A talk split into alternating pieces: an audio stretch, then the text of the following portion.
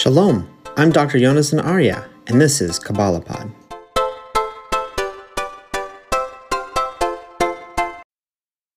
There's a halakha we learn in Torah that I have found is not um, very well known, which is the concept of not counting Jews, not taking a census.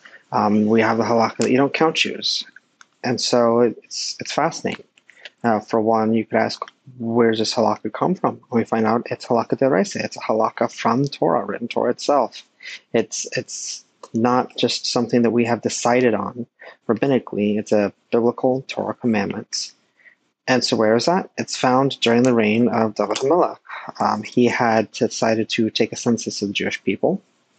And by counting the number of people, he incurred a plague to occur and the prophet came to him and said, Hashem has spoken, what you did was wrong. Now you have a decision to make. Do you want Hashem to judge you, or do you want the people to judge you? And these are the words that are more well known as the Hashem.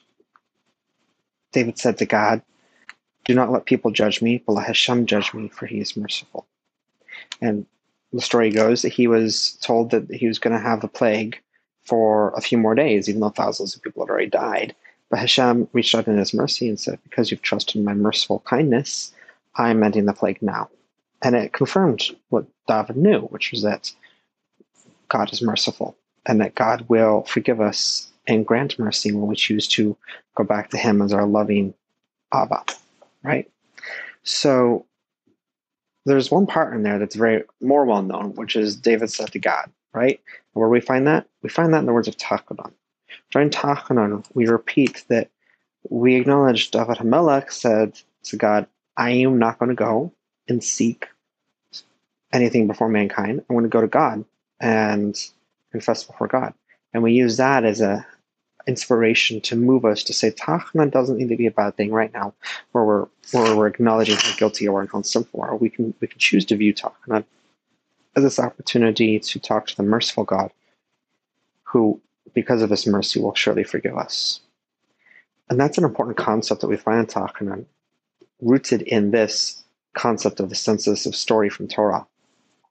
But what can we take it from it today? Many people already understand this concept of Tachanan, I'm sure we discussed it before about God being merciful.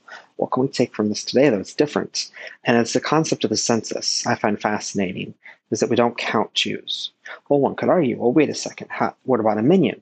Well, we have a pasuk that's 10 words, or some people will count 10 kippas, or 10 hats, or 10 tefillin, or for me, I have a 10 word phrase, once upon a time there were enough for a minyan.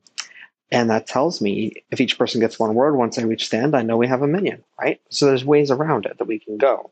In some Jewish day schools, they go not one, not two, not three, which I think is a little too on the nose, and I, I think that's still counting, but that's my own opinion and not necessarily that of halakha. So, but the, getting back to the point, what can we learn from this that's something we can apply in our own personal relationships and our own personal, specifically our own personal relationship with Hashem that goes beyond this halakhic concept or talking concept. And it's the concept of counting. We just finished Sefiras Omer just a few weeks ago, right? And we, we counted up to 50 days, right? We counted up to receiving Torah and we counted the different levels of rectifications of our own soul to work through those rectifications. But you know something we didn't count? Despite we counting all these things about how great God is and how we can rectify our own soul to, for our neshama to match how great God is, we don't count our blessings. And that's important. And there's a concept of not counting your blessings. If you number your blessings and you limit them, they'll stop. Instead, treat your blessings as numerous and as unending as God's mercy for every time you go before God and you talk to Him with gratitude, which is content for another episode. When you talk to Him with gratitude and you connect to God, you connect with Hashem, HaKadosh Baruch Hu, He wants to bless you and He wants to give to you. And you say, God, I'm coming before you and I'm going to ask for these things. We don't go and we ask this, oh, I hope you'll acknowledge this, even though I'm so me- meager and nothingness. No, we recognize that God wants us to ask things because He wants us to give, right? And and an example, a mashal that's not too good, I'll admit, is like when a parent asks for a wish list from a child for a gift, right? You know, what, what do you want for your birthday? And that's the, probably the closest we can get to fully understanding the infiniteness of God's desire in this area, we'll never truly understand.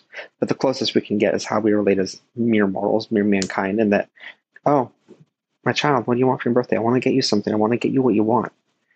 And like Hashem's like that with us all the time. And sometimes we just fail to see it. But we have to remember not to count our blessings. When you count your blessings, when you limit them by number, you limit God's ability to be manifest in that area and to multiply and to bring in miracles and surprises beyond what you knew. There's only so much we can trust in numbering and counting and the physical system, and the rest we have to leave into the spiritual world, which is infinite and divine. And that's the point.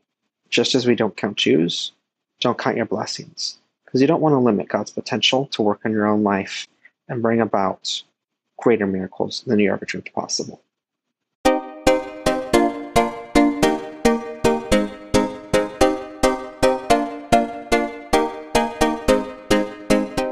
Thank you for listening to Kabbalahpod on Anchor FM. If you enjoy this podcast, please rate us on iTunes and share it with your friends. Have a question or topic idea? We'd love your input and ideas. Send us a tweet, message Yidbrick on Facebook, or leave us a voicemail on the Anchor app. Not on social media? That's okay. Send us your ideas at yidbrick.com slash Kabbalah. Become a monthly supporter on Anchor FM or by visiting yidbrick.com slash donate. You can also show your support by sharing our podcast with others and purchasing our custom-made Kabbalistic Judaica jewelry or Yiddish artisan beard balm at yidbrick.com slash store. This podcast is a project of Yidbrick, building Jewish bridges. Learn more at yidbrick.com slash Kabbalah.